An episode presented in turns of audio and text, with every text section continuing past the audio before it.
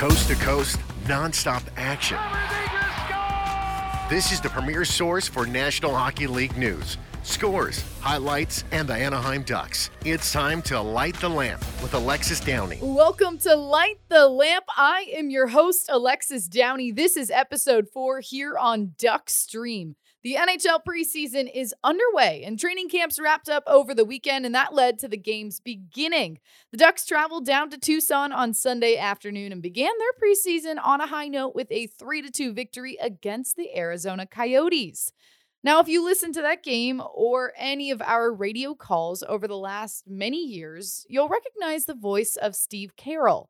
Steve has been calling play-by-play for Ducks games for over 20 seasons.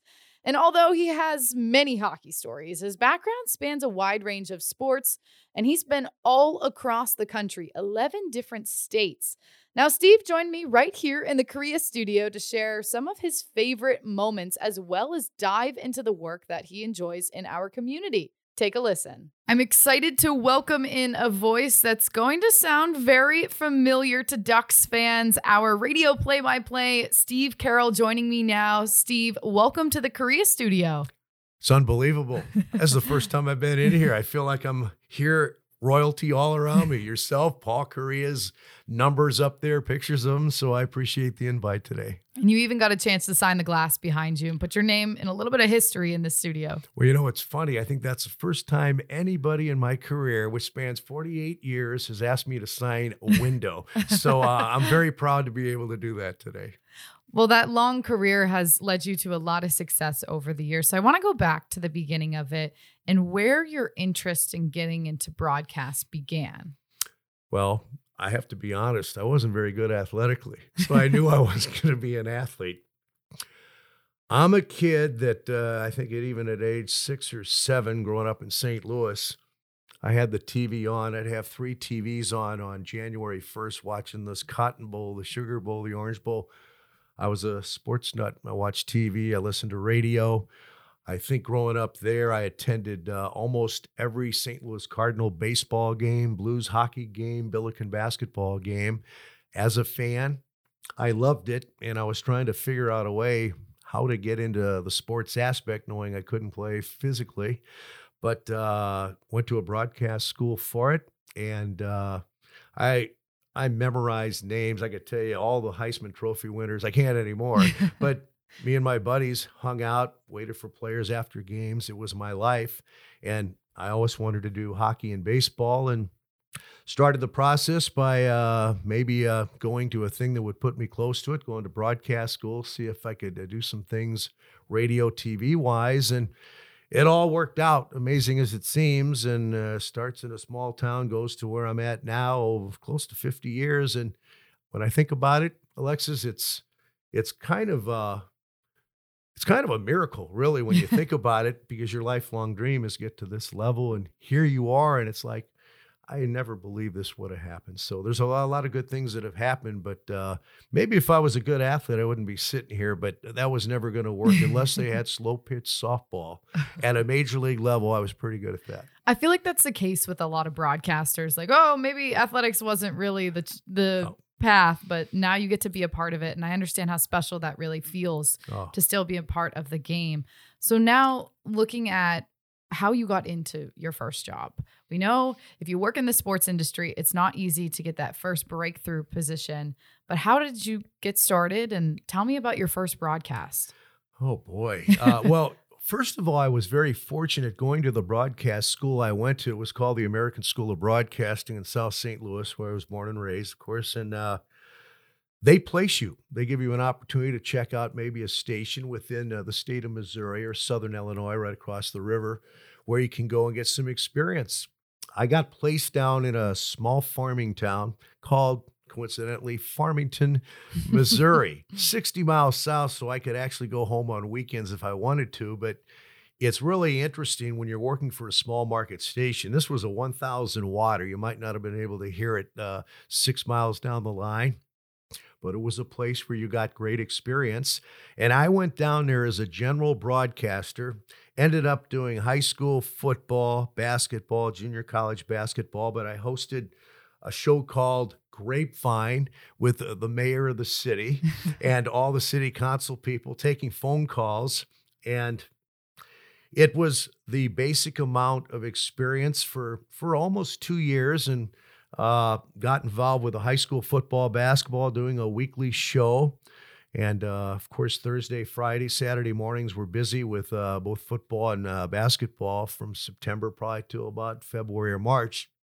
Started a show down there with coaches and players. And after each Friday night, specifically, I'd go to the studio, stay up all night, produce the show, get the interviews done, then have live guests.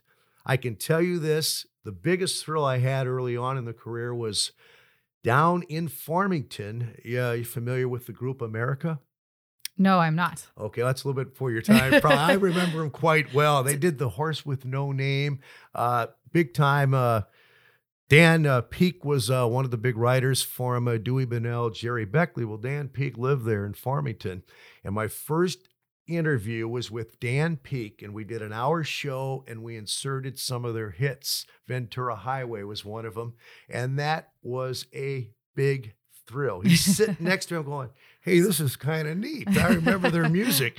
And so I got to do that, and I do remember two other things that I did. I got some college basketball coaches because of the junior college in Flat River, which was the town nearby. Al McGuire, longtime coach with Marquette, and Digger Phelps of Notre Dame, who was coaching the Irish. Those were my first two so-called big-name people. And man, I'm just gleaming there. I'm going, I got these guys. They call me back. And put them on, pre-taped them. That was a big thrill. But I have to tell you two funny stories in regards to that first job. When you're working at a small market station, you're doing everything. And basically, you work for stations sometimes in these small rural areas that aren't on the air from midnight to 6. They just shut down. So the guy that's the engineer, the announcer, putting on the lights, putting on the coffee, the hot tea, is in there first thing. And you should be in there probably, about an hour, hour and a half before. My first day in radio. This has never happened since then. We're talking almost 50 years later. But I was late for my first day. And I had just rented a room about 3 miles away. Thank heavens I was close. But alarm didn't go off. I'll blame it on that because that's the real truth. Didn't go off. And I looked at the clock and the sun was out. So I knew I was in trouble. Oh, no. And I'm going, oh, my goodness. I never put a shirt on. I had an undershirt on, some shorts, and I tore speed to that station. Fortunately for me, the guy that ran the station, the GM, also had some broadcasting experience, and they have this system outside where the station's glaring. I mean, you can hear it 2 miles away. It's so loud. So I'm driving into the parking lot, and I'm hearing the station on. I'm the guy that's supposed to be turning it on. I'm going, oh, boy, something's not right here. I'm in trouble. Fortunately, the general manager lived within walking distance right across the street, so I figured maybe he came in. I'm shaking going in, going, my career is about to be over before it even starts. And I walk in there. This guy's got a beard. Nice guy. If he had said, get out of here or you're fired already, I might not be here right now. But he looked at me. He goes, son, he puts his hand on my shoulder. You can't do this in radio, especially when you're working the morning shift. I said, well, I don't. He goes, no, I'm just telling you this is a learning experience. And I can honestly tell you, I have never been late for anything. On air, we might have had a traffic jam where it came pretty close. I got to get to the arena, and I don't know if I'm going to make it or not. But I learned a lesson there, and it was a great experience. And again, being closer to home, it was nice to be able to go home. But that was the start of it, and then from there, things just built and built. Well, I can confirm that you were very on time and very early to come in today, too, for anyone that's listening. I might have lost this job. Who knows? You never know. Well, your career has taken you to a lot of different states, yeah. 11 to be exact. I want to talk about all the different memories that you have at these different jobs and spending 32 years in the minor leagues. Yeah. Let's go back to kind of the beginning of it and talk a little bit about, you've covered baseball, you've covered football, basketball. Yeah. What are some of your favorite memories throughout all the years? Some of the favorite memories are some of the stories surrounding the actual broadcast, which we'll probably get to later. But the first few years, you know, I actually worked 2 or 3 part-time jobs besides getting experience at radio stations. From there, I went on to Wood River, Illinois, to do news at the same time, doing high school basketball and football for WIBV in Belleville. I got hired at WOKZ Alt to do junior college soccer, and then I wound up at a top 40 radio station playing all the hits, Sean Cassidy, Leif Garrett, kind of a teeny bopper type station. Got transferred to the other side. While in the meantime, I'm doing sports. I'm still looking for jobs that can push me up, you know, the ladder and trying to get some play-by-play jobs. But that's where you get the experience. Again, I'm close to home too. I'm right across the river. And from there in the early days, knowing that hockey, baseball is what I wanted, I figured I might have to end up doing some basketball, football, which was fine. Soccer, never realized that would happen, but it did. And I needed to get out of that aspect, but I'm working as a janitor in my high school, pay some extra money. I had to clean the football locker room when I got off a shift, and I did that. Bishop DeBerg High School in St. Louis, and they go, "What are you doing here?" I go, "Well, got to make a living." I worked a multi-lith printing machine in an insurance company part-time while I'm doing this radio job, because you're not paying a whole lot. You know, you might be making $6,000-$7,000 for, you know, 3 or 4 months of work. So you got to find some things. So I kept myself busy earning, and it kind of paid off, because once I was done with that, I was looking for the sports job. And what I did, and people think I'm crazy when they hear some of these stories, but I sent 2,200 letters, resume things from what I had that point. And I did a pro football report for this national publication in Dallas. So I had a little bit of that, went into the NFL locker rooms, NHL, getting, you know, audio, things like that. It wasn't really a full-time job, but it helped out. And I called this guy. I found an opening in one of these radio books, and I said, "Well, I'm going to call. I'm wasting all this money on these letters and doing this. I might as well call. You never know." And I ran across a guy. His name was Ross Martin. He worked for the Iowa Radio Network in Des Moines, Iowa. Never thought about working in Iowa. It's too cold up there, actually, during the winter. You're from St. Louis. I know, but it's colder there, believe me, especially when you're doing hockey and traveling up in that area by bus in the heart of winter. Yes. And he goes, "Steve," he goes, "I'm actually going to begin working and putting together an Iowa radio network for high school sports, college sports, and I want to get into some other things. We have a junior hockey team that's going to be coming here, and we've got, you know, like a minor league baseball team here, blah, blah, blah." And so he said, "Stay in touch." So I called him for 6 months. I didn't call him every week because I didn't want to bother him. You don't do that, but you want to keep the interest there. Let them know that, you know, you're excited or interested. Nothing else came up for me. Out of the clear blue, he calls me one day. He says, "Would you be interested in coming to Iowa?" He goes, "I like persistent people." That's what he told me. Mm-hmm. And I had high school tape, but he said a lot of things are going to happen. So I go up there, and I actually ended up working in Iowa for 7 years. I was looking for other work because I had done everything. But what's really funny in my life is when I've taken a chance, or selling yourself or being persistent in a professional way seems to pay off. So when I go up there, this station is new. Nobody's carrying the AAA baseball games. So it was the Iowa Cubs, the Chicago Cubs farm team for 7 years. They had some really good players go through there. And he said, "Would you be interested in doing baseball? I got a chance to get it." I go, "Yes." He goes, "Will you sell all the advertising for it?" "Sure, no problem." So I got into the sales aspect, marketing. We'll talk about that later, how important that is, especially at the minor league level, to be adverse. You know, just, you can't say no to anything. Right. You're doing marketing, a game night operation. They have you doing everything. And the people that do it seem to be the more successful, because these jobs in sportscasting, far and few. You know, you have to really be fortunate sometimes. So we got that done. So I ended up doing AAA baseball for 7 years there. And then the junior hockey club started. And I had no hockey experience. I was a big Blues fan growing up in St. Louis. So He goes, "We want to do some hockey games." And I'm talking to a guy who's got all the ability to put these things on now. He's got a network, and not too many people knew he was going to even open it up. So it was fortunate that I had found him, what, 6-7 months earlier. So I ended up working for the hockey team for about 4 years, PR, junior hockey, all these small rinks, the bus trips, 10, 12 hours in the cold part of Iowa, Michigan, those kind of places. And then I wind up doing Drake women's basketball through a funny thing. They had just lost their contract with another station. So all of a sudden, 3 jobs are there: basketball, hockey, baseball. That's my dream. I want to get experience. And that's actually where the sports aspect of it started. But, you know, stories there are just unbelievable. One of the best road trips I ever took, anything I've been doing all these years, is with the women's team. They played a tournament during the Ann Donovan games. And anybody that follows college women's basketball, and I enjoyed it. Coaching staff, the players were terrific. Lynette Woodard was at Kansas at the time. Ann Donovan was over on the East Coast. We went to play in North Carolina up the East Coast.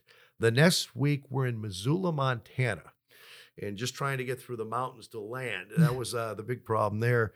But it's cold. And then we went to the University of Hawaii, Portland, Oregon, Corvallis, Oregon, to play Oregon. It was the best road trip I ever been on. No vacation was better. So we got to see a lot of places, but I was fortunate enough to be able to do that and still spend some time working for the radio station. But that's where the basic part of my sports interest started.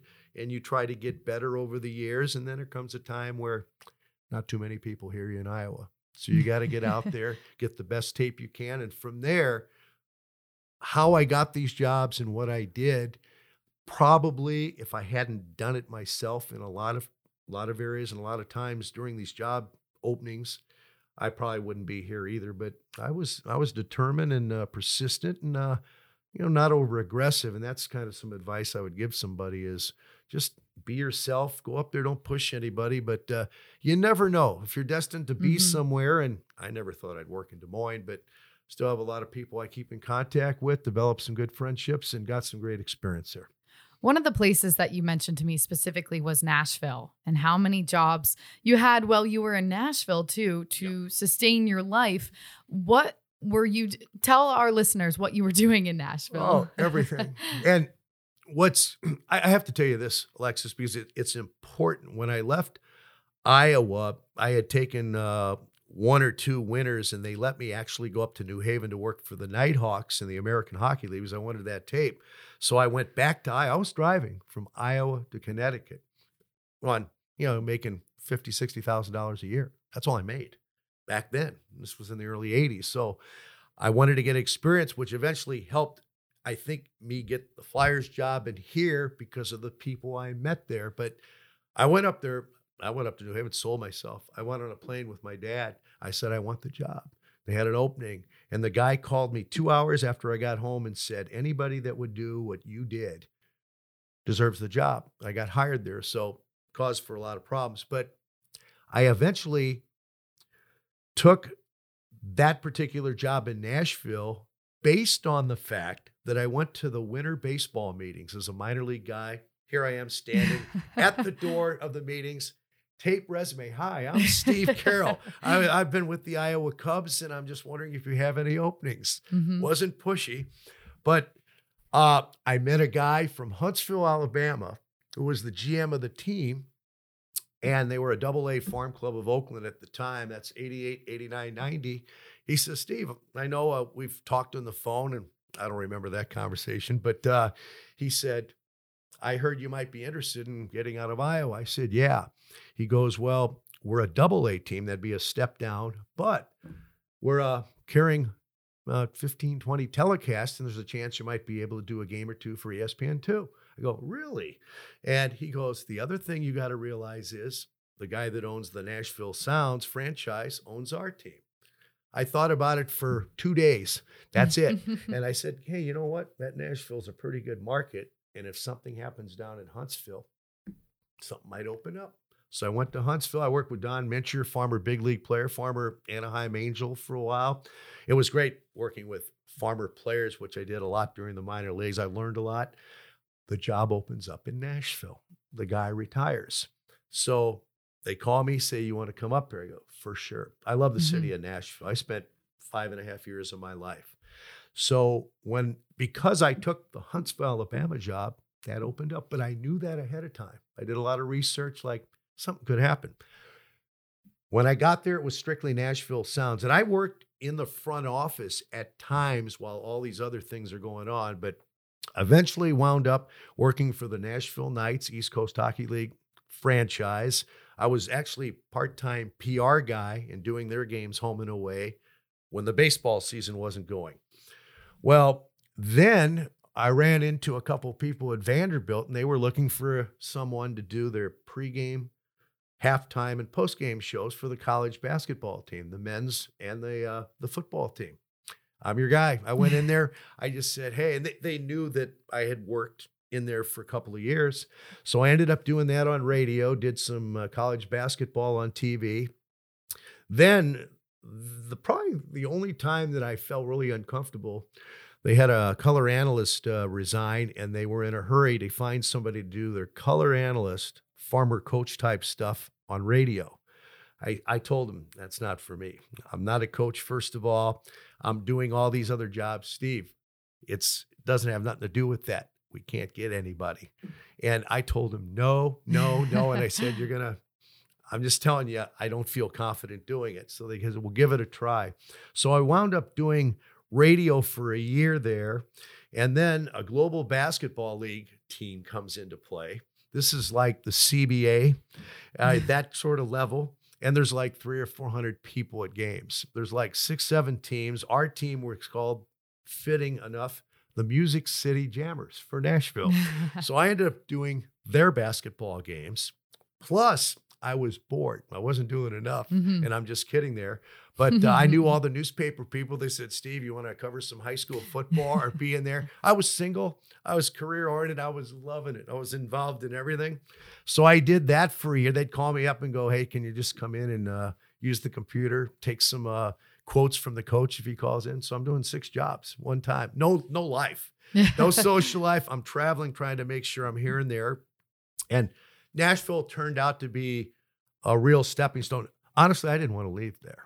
And they were close to getting the Nashville Predators at the time. You're looking at the mid-'90s. But then another opportunity came up. But I just want to tell you this story if I can. You talk about crazy things. I'm up doing a Nashville Sounds baseball game up in Buffalo, New York on a Friday night. Vanderbilt football team is playing in Tuscaloosa, Alabama against Alabama. And SEC is big-time football. So even if you're not broadcast, you just want to go and be involved in the atmosphere. So I'm there. They gave me permission to do the baseball. And they said, well, how are you going to get to Tuscaloosa, Alabama, if you're in Buffalo at 8 or 9 o'clock and the game's at 1? I said, I don't know. So the university got the so-called big-time sponsors that had private planes and everything. When the baseball game ended on a Friday night, they had a limousine pick me up, take me to Toronto. I had a 2-hour layover. I flew from Toronto to Nashville, got in like at 7, 8 o'clock in the morning.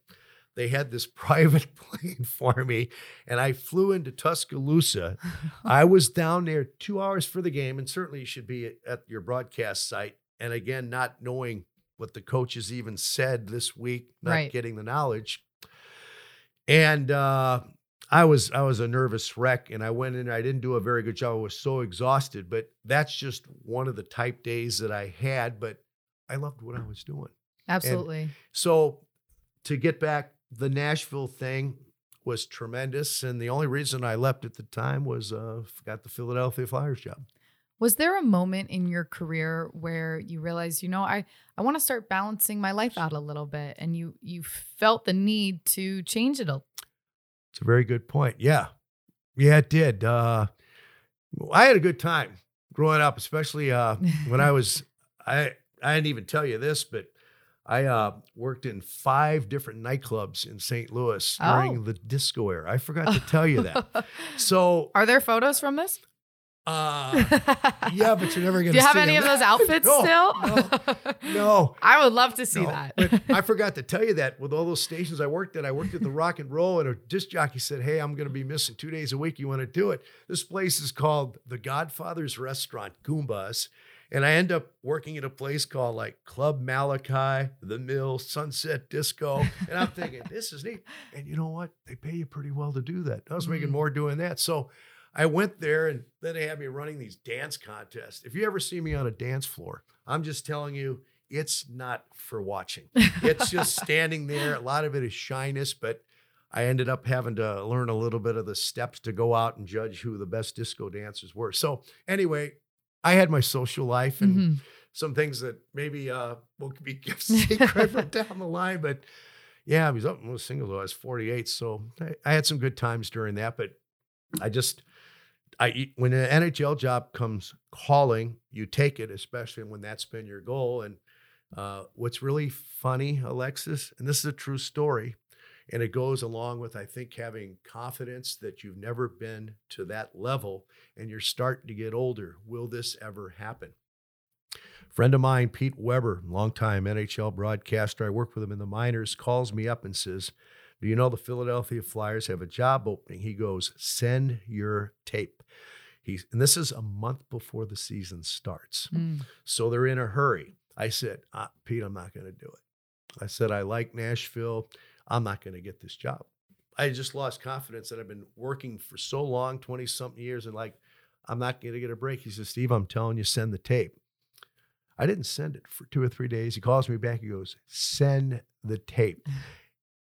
I sent the tape, and I eventually wound up with the job 2 weeks before the season started, and which was great because then, even though the time there was short, they went through three of us in 3 years. A lot of politics involved. And I lost the job. I was out of work for 9 months after that when I thinking I should have just stayed in Nashville. I'm set there for life if I want to be probably. And I got the job. They liked the tape. And the positive thing was I had an NHL tape then. So I didn't have all this high school stuff, college. They could hear what you sound like there.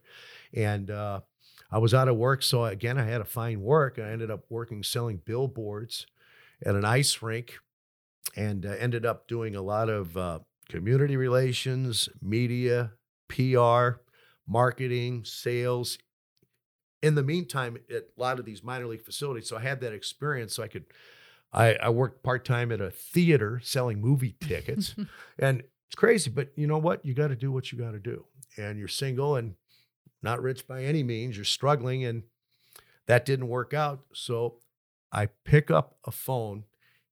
It's so important, this for especially young people, don't ruin what you just did.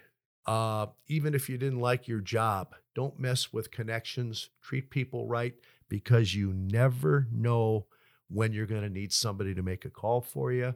Are you somebody in a high position that you might have worked with 20 years before? Sure enough, a couple of people down in New Orleans, they had a baseball team, were just starting a new franchise in the East Coast Hockey League, the New Orleans Brass. And I got hired down there.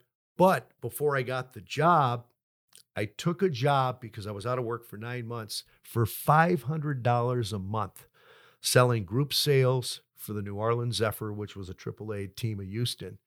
Going down there, not knowing what was going to happen, but at the same time, the city was going to get a hockey team. And we put in a rink. Well, I was there from the start of it, doing everything with 2 or 3 other people. They didn't know if it was going to be successful. We turned a Mardi Gras building into a rink right outside the French Quarter, and that was a big mistake putting it there because I gained a lot of weight eating there at the French Quarter, and I had to exercise a lot, but it was a perfect situation. I was in there, some of the coaching things that were going on, PR. It was like, hey, you're here at the start of this, but at the end of the day, I was still looking to maybe get back, and the very positive thing is, like you asked me about, I met my wife down there a month before I left. So there's a reason I was put in New Orleans. I believe in those kind of things. So I do too. It's working out. And from New Orleans I won't go into a long detail. I've told you the story, but you know, I'm doing a broadcast down in Pensacola, Florida, and some guy who's never been to the minor leagues, a broadcaster who I never met. He's in his 50s. His name's Paul Chestnut. I'm telling you, it couldn't have been more than 3, 4, 5 minutes before I go on the air. Comes up, puts his hand on me, and says, "Steve, I can't believe you lost the Philadelphia job, but I know it's a difficult situation. Other guys have come and gone too."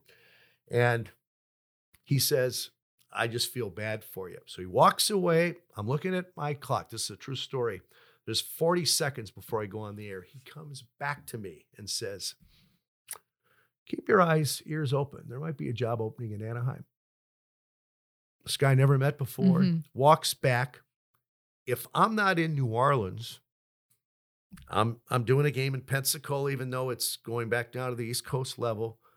I never hear about the possibility of this. And then the wheels go and, you know, start working like, that's really weird. I don't know anybody out here, but it's funny, the contacts that you made early on, and it all comes back, but you have to make the sacrifice and do what you have to do. If you have a passion for what you do, you can deal with a lot of the stuff. And, you know, all those years in the minor leagues, I loved it, but you want to get at least one chance. And I had a chance in Philadelphia. It didn't work out, so I get a second chance, and you just want to take advantage of it. And quite honestly, 22 seasons here have been unbelievable. I can't believe, and I'm in my late 60s now, that I'm in the National Hockey League. I mean, it actually happened. And I get emotional about it. I had so many times where I never thought it would happen. And all you want is one chance. Well, I had the chance, but it was kind of out of my control. I didn't do anything personally to not stay on there. It's political. That's what it is in some cities and that. So here I am, and all that work and all those experiences paid off. Lots of doubts throughout the years, but I did what I had to do, and I wanted to make sure if it didn't work out that I did everything I possibly could. And you kept connections with other people. And again, it's amazing how you run into those people down the line sometimes. It's really an incredible story for you. Oh, it is. For the many years and now to get here. But one of the other things that I find very incredible about you is your passion to be a part of the community as well. You volunteered in hospitals, and you also volunteer at a prison as well to teach. Yeah. I mean, where does this passion come from for you? I don't know. You know, it's funny, and I apologize for this, but I get emotional when you even think about that. I think you consider yourself fortunate to be where you're at. And even though it was a lot of work, you know, you run into a lot of people that never see their dreams fulfilled. And you see a lot of people, and I ran into, even family members that passed away before their time. And you're going, you know what? That's unfortunate. And then it's just life. But one thing I've always tried to do, and I think it comes with like working for hockey clubs at the minor league level and baseball clubs, you're around people all the time. And you become friends with a lot of those people. I have a lot of people from Des Moines, Huntsville. I got a call from St. Louis the other day from some guy whose son used to come to the games. Wow. And he's autistic, and I stayed in touch with him, and we're going to St. Louis this year. I'm going to get a chance to see him for the first time in 20 years or so. That's awesome. And they're just good people. And you know what? They're like me, because when I went to St. Louis Blues games, I had standing room tickets for 3 years. Me and my buddy went there, stayed after games, got autographs. You ever want to see an autograph collection? Oh, I've got him here. Yeah. I don't tell anybody where it's at, because I personally got things done. Even going to Cardinal baseball games, season ticket holder, I waited for players and things like that after games. I was a different guy. And I realized I got to spend more time doing other things, but that's what I did. So I think the people I met along the way that were both influential on me, kind of outside sports too. And then you're around people living their life, maybe don't even like their job, and you see they're struggling, and you feel like you're fortunate. And I never made a ton of money in this business, and till you get to the like NHL level, and you know we had COVID, we missed a lot of games last year, so it's always something. But I just think that, you know, you hear all these things going on in life now where people don't like each other, all the evil and that. It's like there's so many good things too. And the one thing that can keep your life straight, you know, good and bad, that line in between, is maybe get involved and do something, giving it back. And I really got into it in Iowa because they used me for all the PR thing. I was the mascot. Well, I got trapped under a tarp one day. I was late for a visit. That's another long story, but I enjoyed being with people, and you got to get along with people. It's life isn't fun. Job isn't fun if you don't have it. But I've just had some things happen, opportunities, and in Nashville in particular, working for all those teams. You know, I had the opportunity to get some tickets to games, and I said, you know what, who could use this the most? And it's kids in hospitals that are in poor health. Maybe we can get them out to a game, their families, give them a night away. And I got heavily involved in that. My sister has had lupus for 30 plus years and got involved with the Lupus Foundation there. We got some golf tournaments underway. And I thought, you know what, there's got to be more than just that giving away. And I went over to Vanderbilt Children's Hospital and started visiting. Our players weren't available like the baseball team, the Nashville Sounds, all the time. And one year we didn't do a lot of the road games. So I said, you know what? I'm going to go over there and see if I can help out or whatever. And, you know, got into the habit of visiting sick kids once a week. And I loved it because I felt fortunate. I felt bad for them, but it's not a thing that makes you feel good. You feel like you're doing something, but people have to do that. And, you know, at some point, everybody's affected by something, whether it's family and illness. And I've been pretty fortunate up to that point.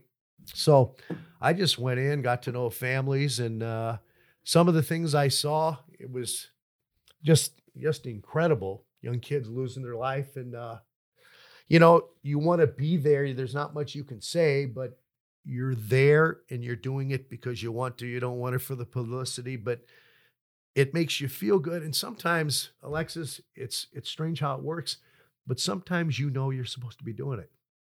When you try it, things happen in life. And I've had a lot of those things happen in the last 20 years where I'm supposed to be doing that. And so that's where it all kind of started. You give tickets like to the buddies in Nashville, to some of the veterans who come back from war. And I've been fortunate here because I've run into the people that I've been connected with, and with the prison ministry I've been involved in for 5 years. It's not a whole lot going on now because of COVID and things like that, but I got into it and I know I'm supposed to be doing it. I could tell you story after story, like, what am I doing here? But that has helped me in some areas. Maybe somebody's having an issue or in trouble where I'm right there in the middle of things. And it has been one of the most unbelievable experiences. Went through training and been a lot of places, seen a lot of people, and I love doing it. And, you know, the other thing is the hospitals, and I've had a chance to visit a few here, but somewhere down the line, and hopefully I'm around here another 5-6 years or so at least, and be able to get involved because there's so many people in need. And when you have the opportunity to do it from the heart, you do it, you don't waste any time. And that's been probably the thing that's had the most effect on me. It's not getting the job at this level. It's being there to help people because that's what life's all about. And when you read and hear all this stuff that's going on, it's like, can't people get along? There's so much stuff going on where people can be positive and do this. And these people are struggling and you guys are arguing about this and that. And I'd rather be there where you can be of help or even say something. Say hello or bring something, a Ducks, you know, article, memorabilia, maybe a cap that I've accumulated over the years. Don't tell the people here, but I got a few. But just do that and it makes somebody's day goes by good and you have no effects. You have no thoughts or know the effects that little thing had on somebody. And if it makes somebody happy, more power, because that's what life's all about. That's really beautiful. So now, obviously you're a busy man. You were talking about doing all these things in the community, all your broadcasts, but what are some other things that you like to enjoy? as well. I like watching sports. No, you know what? Honestly, I watched almost every playoff game this past off season, and I watched the junior tournament because it's hockey related. Mm-hmm. Like to travel. It's kind of difficult for a family to travel right now. Mm-hmm. And, you know, you want to go see the folks. Everybody is gone except for one in my family. So that's kind of tough to get back. I have a sister in St. Louis. But you just, you know what you do? You put yourself around people you want to be around too. Like the other day, we're over at the rink. And there's people I've known here for 20 years. And you know what? You don't see them because of the COVID thing. We can't do this, do that. And it's kind of nice to relive. And I'll tell you what, you spend some time with them just as friends, not even hockey talk. And I've met so many good people here. They're connected to the things that I'm involved in. And it's funny, things that have happened to me, like, you know, the prison thing and even the hospital things. And I'd certainly like to get more involved in that here soon. But there's a reason that you're there, and you don't know it till you experience it. And then maybe months later, when you find out what's happening, it kind of puts a good feeling in your chest that, you know what, I'm glad I found out about this, because maybe at least for a while you made somebody happier. They got to talk to somebody hockey related. And during the minor leagues, you were always out with players. You know, you can't do that here at the NHL level. Everybody's got their own department in that, but just do something nice. And it's amazing how good you feel about it. And that's kind of it. I know nobody will believe this, but I do work out 6 days a week. And I get harassed on the road sometimes too, because I'm one of the first. That's right, Dave Schenker. And some of the others are in there late. I'm in there first. I love it. I think it's important to take care of yourself. Like I said, I'm getting up into the mid 60s, upper 60s. And it makes my whole day go well. And what I did, Alexis, is I said, you know what? Some days I just don't feel like going to the fitness club. So I went ahead and purchased everything. I said, you know what? I need a treadmill, an elliptical, and then a stationary bike. Got a few weights. There's no excuses. So I'm down there, except it's kind of dark at 5 or 6 in the morning, and our lights in our garage don't work that well. So I got to put the lights, open the door, see the light outside so I can see how much time I'm going today. But I enjoy doing that. And, you know, traveling with the team is nice too. You get to maybe run into some people you haven't seen for a while, but just the job itself is meaningful. We have great neighbors. We do a lot of things with them. So I'm very, very fortunate that things have worked out this way. But then again, a reminder, people just starting out, kids, sometimes you got to overcome a lot of adversity. You got to self-sell and just don't do anything that riles people up in your past too, because you never know when that person might be in a position to help you. And if you've had a bad experience, let it go. Don't do it. That's my advice to people. I get asked all the time, well, you know, you run into people. Well, all I did was I went in there and did my job. I had passion for the job. I love what I do. I don't care. At that time, during the minor league days, I wasn't that concerned about the money, just all the experiences that I have now. And it's terrific. I feel like I've done a lot of things people don't have a chance to do. And the other thing is the travel part of it too. I like the traveling part. Been all over. We were fortunate enough to play over in Finland, Sweden, been over to London. I don't know if I ever be over there, just on my own, but that's been kind of a nice thing. And, you know, to top that off, we got some great people here too. Been here since 99 and been treated very well and had a lot of fun at all the events like Ducks and Tucks. And just to name one, we do so many things here. It's amazing what this organization does. And I told him, I said, hey, if you need somebody to do 40, 50 events, let me know. I love doing them. And it's just part of life. And maybe you want to leave the earth. And I don't think about it every day. I like to be around another 50 years, but I think you get to that 100 mark, it might not work. But I just want to enjoy myself and have something to think about when the day comes. You know, I had a good time. I did something good, and I'm okay. I have no regrets or anything like that on what's happened over the last 70, 80 years. Do you have a moment in your career with the Ducks specifically that sticks out on the broadcasting side that you think about that call and it was just so special to you? Well, the first day of my job, I'm going, holy cow, I'm with the Anaheim Ducks. They're a pretty famous organization. I'm going, am I really here? I'm looking around. Oh, yeah, there's the Ducks logo, Mighty Ducks logo. So that was pretty special, but there's so many. And this is a funny short story, and I hope you don't get bored with all these stories, but it's amazing when I think about it. When I was growing up, I was never good athletically, as I told you. And before I went to bed at night, I don't know if I should tell the story or not, but I listened to Cardinal baseball, football, hockey, and St. Louis Hawks basketball. I listened to those guys every night. I took a radio to the games. I would lay in bed before I went to sleep and do play-by-play. I know it sounds corny, crazy, but I would just go, Dan Kelly is my idol. He was a St. Louis Blues announcer, and I just try to emulate a game. Even when I was at the game watching it, just try to do some things before I even knew I was going to get into this business.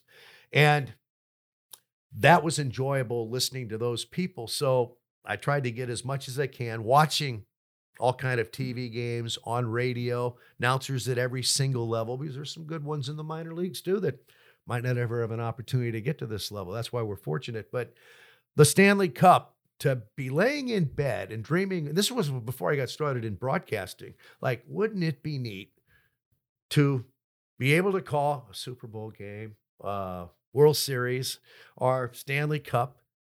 I got to do it. Mm-hmm. I mean, that's amazing. So the night we win the Stanley Cup, and you knew you were going to win it when we got up by a couple of goals, it's like, my gosh, this is actually happening.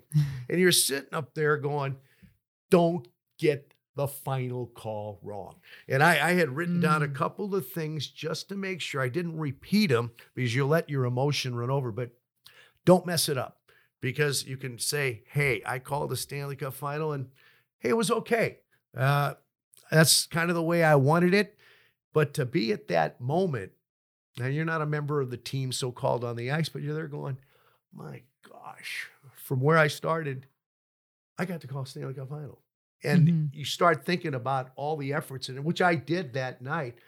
That night was special. And the players that have been here, the cup year with the start of the team, and I don't want to leave any players out, but over the years, the Solantis, the Kariyas, the Niedermeyers, the Prongers, and the young kids, the coaching staff, it's been quite a run here. I mean, this is amazing. And there's a few other games that stand out. One in particular is a game in 2003 where, hey, we were one game away from winning a second Stanley Cup. And you think about it, you know, we go to game 7 of the finals against New Jersey, but earlier in that playoffs, J.S. Jaguar's goaltending acrobatics, first round against Detroit. I've never seen anything like that in the Stanley Cup playoffs. It was tremendous. And then later on, we had a 5-overtime game in Dallas, Texas. Now, my first year I had a broadcast partner, and they decided to get rid of the actual position. So I did the games in their entirety for 4 years. So I'm doing this 5-overtime game, and I remember it because I'm just going, you get to the point where, well, we're up in the series, maybe. All right, just get this thing over with. We'll be all right. I've had enough, because you're dying up there is what you're doing. And we go to 5 overtimes, and then Peter Sikorik scores a goal, and you're just like drained. And you're not going to see anything like that probably down the line. And then you look at a score sheet, and you see our defenseman at the time, who later went on to do a little bit of radio with me. We had a bunch of players coming in during those early years after we came back. I think I did games with 20 different players. They wanted to just have new voices on there. It was great. It was fun because I learned a lot about the game from different guys that played different spots. And, you know, that, again, that overtime game's over with, but the emotion of that, I'm looking down at the score sheet. And Keith Carney was our defenseman. Do you know he played 56 minutes that game? Now think about it. A regular game's about 60 minutes, doesn't go to OT, shootout, whatever. And I'm thinking, he almost played an entire game, and he had 83 shifts. And I'm thinking, wow. And I actually forgot. In fact, before I came here, I looked to make sure that I was going to say the right number, because I still find that hard to believe, but that one stuck out. And then I believe was it Steve Levy made the famous TV call, like the game that would never end. And I can, I'm right there with him. He was in the booth next to me and I'm going, that about says it right, because I didn't think it was going to end. I thought they might have to call a timeout, start the rest of the overtime the next day, because I didn't think it was ever going to get over with. But those kind of things, the players, the personalities, you know, it's all there. And we've had so many runs here with this hockey club, you know, Western Conference Final, you know, the Chicago's, big series with the Kings, the Nashville rivalry. And, you know, we're pretty fortunate here when you think about it. I go to some of these franchises and you know, they haven't even been in the playoffs for 5-6 years. What's it like? Well, it's pretty fun. It's pretty nice. And I think the fans really appreciated the clubs we put together here, and just the individuals over the years.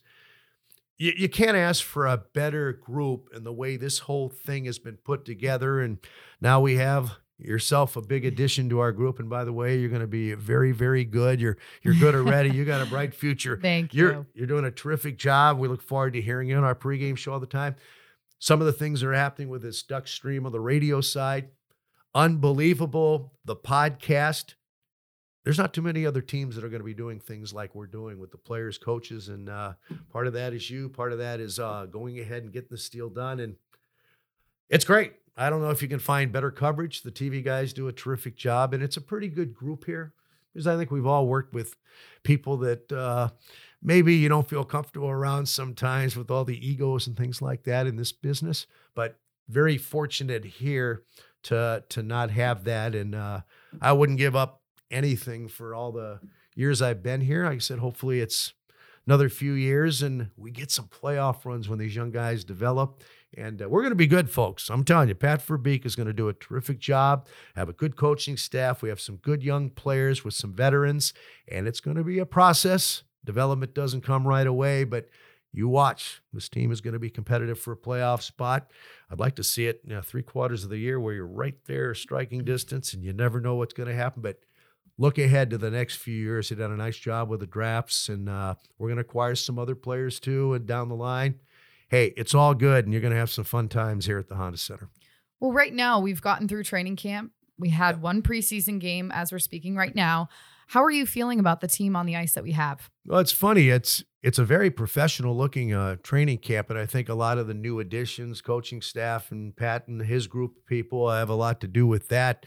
Hardworking kids, no nonsense on the ice during the skates. It was fun here the other day when what was it, Sunday? No, what was it the other day? We had the scrimmage. It was Saturday. So many things going on here, and I enjoyed it. Had a chance to talk to some fans, and they said, hey, you know what? There's some good guys here, aren't there? And I said, yeah, there are. And you look at some of these young kids. We were just in Arizona hours ago, and I'm watching 3 or 4 of these kids play.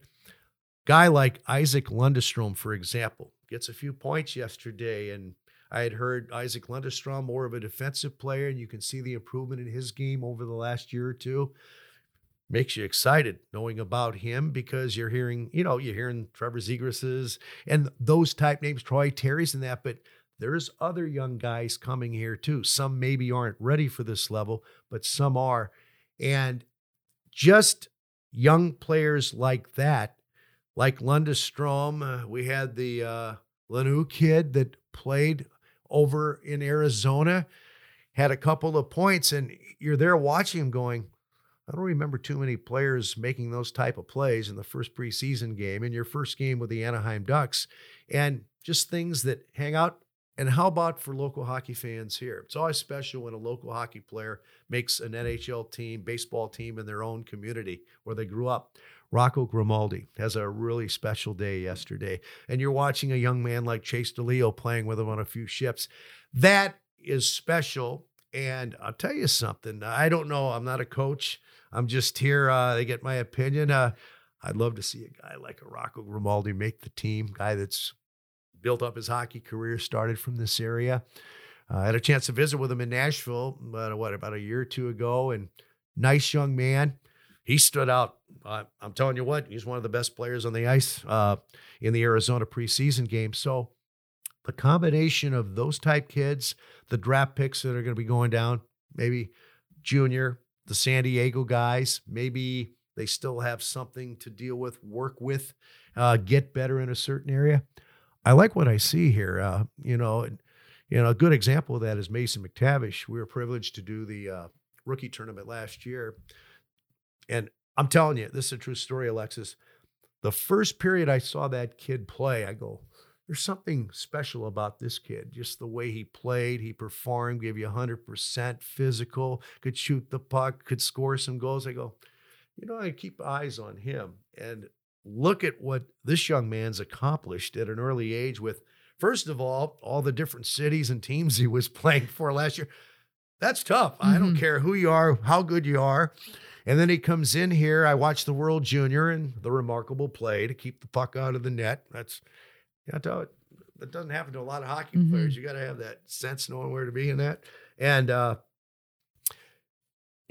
think he's off to a pretty good start here with just what you see. The rookie tournament was a little bit different thing, but if you get a few kids like that, and then you add Frank Vetrano, you add Ryan Strome, and guys that have a little bit of NHL experience, and then these other young kids start developing, you've got, your Trevor Zegras is there, you've got your Jamie Drysdale coming up.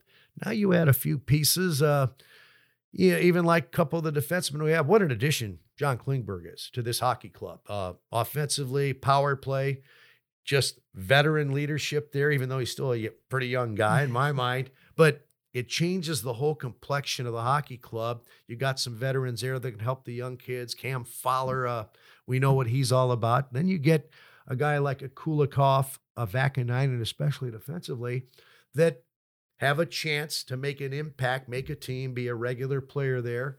And you put all these guys together. You have a veteran like Kevin Shattenkirk there that's a leader. And all of a sudden, you've seen an improved defense. We'll see how it goes early. You want John Gibson to be good, and I think he will be. I think there were some circumstances, just the adversity the team faced with not winning games, and let's hope they give him some support offensively because he's one of the elite goaltenders. I always rated him in the top 4 or 5 in the league, and if he has that kind of year, you're going to be in games. And we got to score some goals, and it's going to be interesting moving forward how these lines shape up. But if you look at the top 2 lines in my mind, you got some quality people. A lot of them are still young, mm-hmm. but it's a different look. And then Lundestrom yesterday in Arizona is playing on a third line, and you're seeing these fourth line guys that there just seems to be some good people, and they're all competing for a job. So I think based on that, the competitiveness of it and new management and just the way Pat Verbeek played, I have a lot of respect for that. I think if you know anything about him, how he played, that 100% effort, the type of player he was, has to at some point rub off. If you're dealing with your team and players and they know anything about him, and you're going to say, hey, this is what I have to do to impress this guy. And we've added Craig Johnson to the coaching staff. Honestly, I know I'm here talking Ducks hockey and try not to be negative anytime, but I just have a special feeling that coming up in the next couple years, fans are going to like what they see, add a few more pieces, get off to a good start. And we have a tough schedule here with all these road games the first 3 months. If you're in the hunt, who knows what will happen, but let's keep our fingers crossed. And I know the fans are looking forward to it. They're excited. And so am I. I know you are too. Absolutely. Steve, so great to have you for the first time here on Light the Lamp on Duck Stream. I hope that doesn't run into any other buddy's program that was scheduled because I think I went on and on and on, but I appreciate the time and feel free to cut out anything you don't want. Thank you. Awesome to hear the perspective Steve has on the industry as well as the many stories that he shared from his long career. Now, the Ducks preseason will continue this week with a game Tuesday in San Jose. Then they'll be back at home at Honda Center Wednesday versus the Coyotes and Friday night as well versus San Jose again. Now, that's my final quack for this episode. Thanks for tuning in to Light the Lamp and come back next time for more hockey talk here on Duckstream. This is an Anaheim Ducks original production on Duckstream.